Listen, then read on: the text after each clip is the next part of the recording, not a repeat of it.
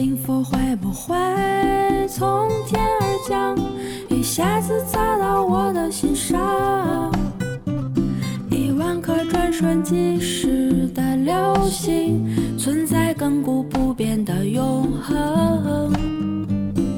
幸福会不会从天而降？所以难免有一点慌。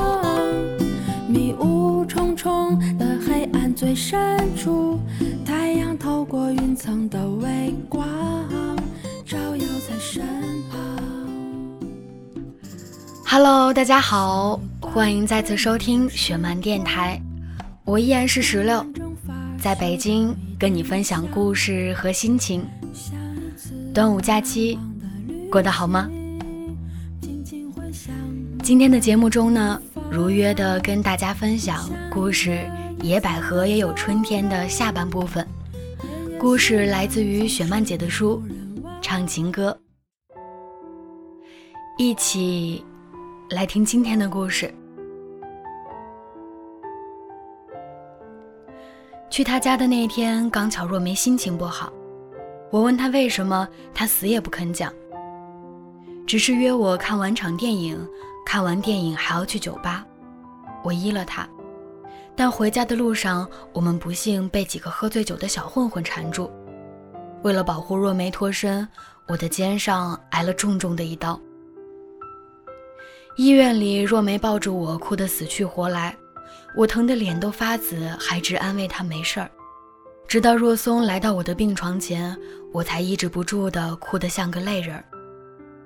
若梅抽泣着说：“大哥，爷爷都是为了我。”若松很凶地朝他一板脸说：“还说，这么大了还一点不懂事儿。”药性上来了，我气若游丝地说：“别骂若梅。”他用手指轻轻地触了我的脸一下，说：“好。”你好好休息，我就在那带有魔力的微触中入睡。然而我出院没多久，就听说她快要结婚了。我见过那个幸运的女孩，也是美女，刚从美国留学回来，穿很名牌的衣服，跟我打招呼的时候用的是英语。我英语一般，只好跟他支支吾吾。若梅不喜欢她的准嫂子。背对着他冲我做鬼脸，他大哥见了冲他一瞪眼，若梅吐吐舌头，乖乖的拉了我出门逛街。阳光很好，我的心碎成一片又一片。真好笑，我什么都来不及说，不为人知的暗恋，又不为人知的失恋。我想送若松一样结婚礼物，想来想去，也许最好的礼物是我这些年来一本一本的日记，写满了对他的牵挂、思念和崇拜。我一直不是一个任性的女孩子，但事到如今了，我对自己说，任性一次又何妨呢？我并不想得到什么，我只希望若松还来得及知道我的心，这样我就没有白白的爱一场了。我顶着烈日到了若松的公司，他正在忙，见了我也放下手中的活，请我到对面的咖啡店坐坐。祝你新婚快乐，幸福就好了，比什么都好。我有些语无伦次。他替我往咖啡里加了两块糖，俯过身子来问我：“还疼吗？”疼。他说：“那就好好休息，别到处乱跑。”其实我说的是心疼。我说：“我来祝你新婚快乐。”若松说：“还早着呢，我看你比若梅还着急，怎么，都担心我娶不了老婆？”我慌乱地摇着手说：“不是不是，你要想娶，不知道有多少人排着队呢。”小丫头嘴真甜，要是真有这么一天，我请你维持秩序好了。我低着头说。不，我想加塞儿。若松不以为然，说：“小丫头还挺幽默。”我站起来，把那一大包日记往她面前一推，然后我就跑掉了。接下来的几天，我大门也不敢出，就在家里等若松的电话。我想他总会给我一个说法的。我了解他，并且相信他。若松的电话没来，若梅倒是打电话给我了，在电话里向我诉苦说：“哥哥不让我晚上出门，我闷到死。”我说：“你就行行好，让你那些狂蜂乱蝶休息休息。”若梅骂：“死爷爷，越发会损人了。”我还是忍不住问：“你哥哥呢？”和那洋妞客厅里看电视，像两尊门神，想溜出去都不可能。我的心里划过一阵疼痛。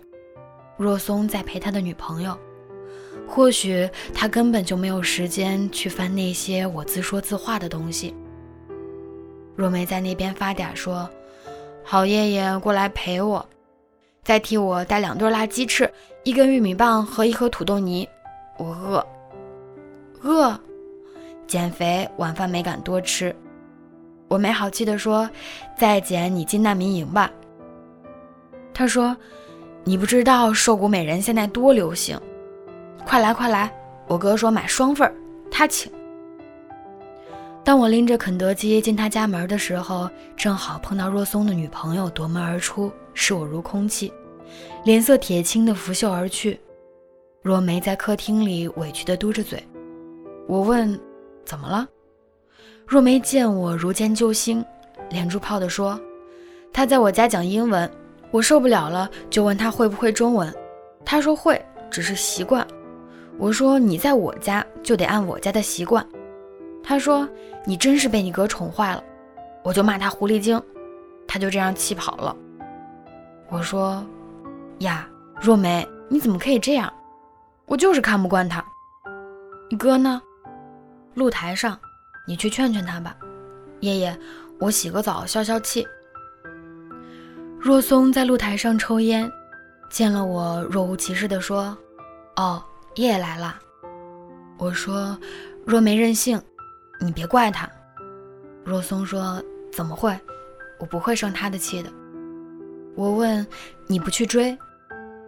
若松说：“想回来，自会回来。”我来要回我的东西，我压低声音说，怕若没听见。什么东西？你知道的。我快被他逼得哭出来。不还了，他有些霸道地说，给了我还想要回去。我无所适从。若松，你是什么意思呢？若松说，你还小，故事长着呢，开心点儿。我尽量语气老成，想和他平起平坐。若松，要知道，没有合意的主角，就没有任何故事而言。可是很多时候，你不能做导演，选角的事儿岂能由自己？说完，他拍拍我的肩，进了自己的房间，一直也没有出来。若梅洗完澡，碧罗青山，她真美得令人炫目。我看着她感叹说：“像你这样的美女，告诉我，你还会缺什么呢？”爱情。若梅趴到我肩上来，事太多应付不过来吧？我只想要唯一。我说：“我们的公主为谁欢喜为谁忧？”夜夜夜夜，若梅靠着我说：“有件事我才知道，什么事儿？我大哥不是我亲大哥。”我妈以前以为自己不能怀孕，就领养了我哥哥，谁知八年后又意外的怀上了我。我犹如五雷轰顶。我爱他，若梅说，从我知道真相的那一天起，我就想嫁给他。其实我妈妈也有这样的意思。我妈说我太任性了，只有他能管住我。但是叶叶，我不想他是为了报爸爸妈妈的恩才娶我。我说。你哥哥那么疼你，你要什么他会不给你？真的吗？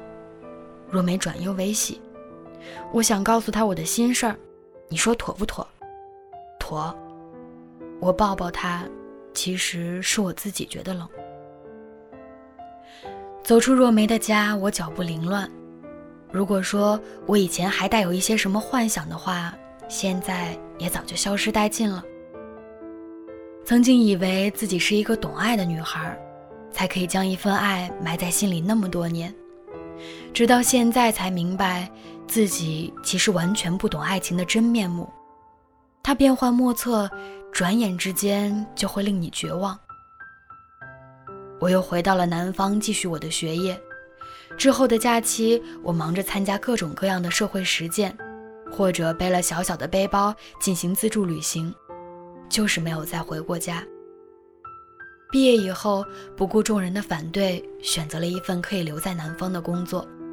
家乡的朋友都渐渐的淡了，只有若梅常常会给我来电话，报告她和若松的爱情进程。太熟了，若梅说，没什么新鲜感。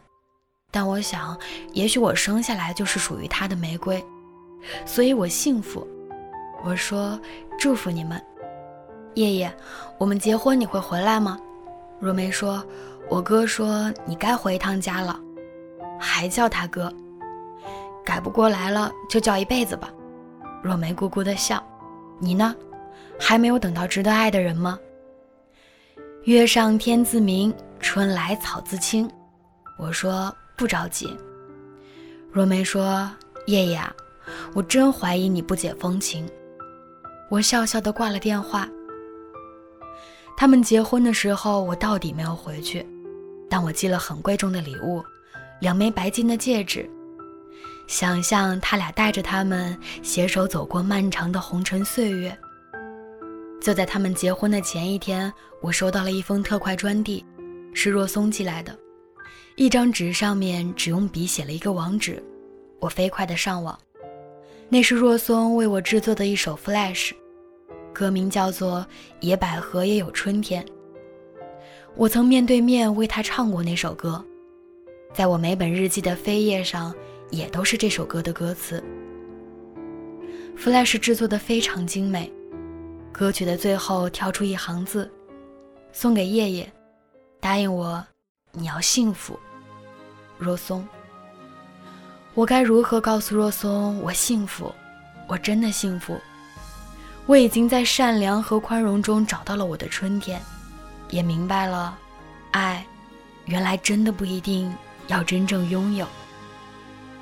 仿佛如同一场梦，我们如此短暂的相逢，你像一阵春风，轻轻柔柔吹入我心中。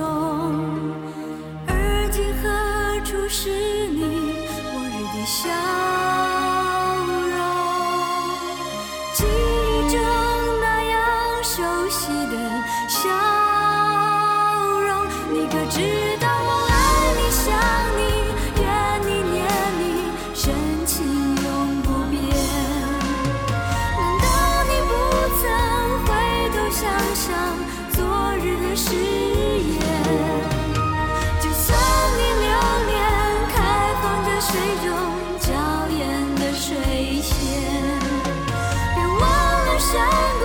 寂寞的角落里，野百合也有春天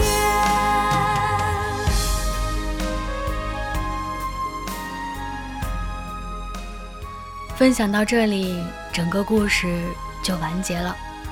野百合也有春天，来自于雪漫姐的书《唱情歌》。此时正在收听节目的你，有什么感想呢？欢迎大家通过评论，或者是公共微信十七 seventeen，微博意林影业，跟我们分享你的所感所想。好了。今天的节目到这儿就结束了，再说一次，端午节快乐！我们下期再见，拜拜。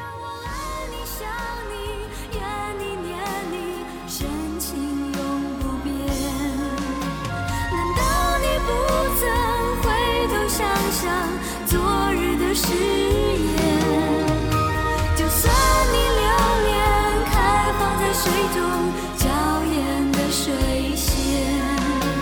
别忘了山谷里寂寞的角落里野百合也有春天。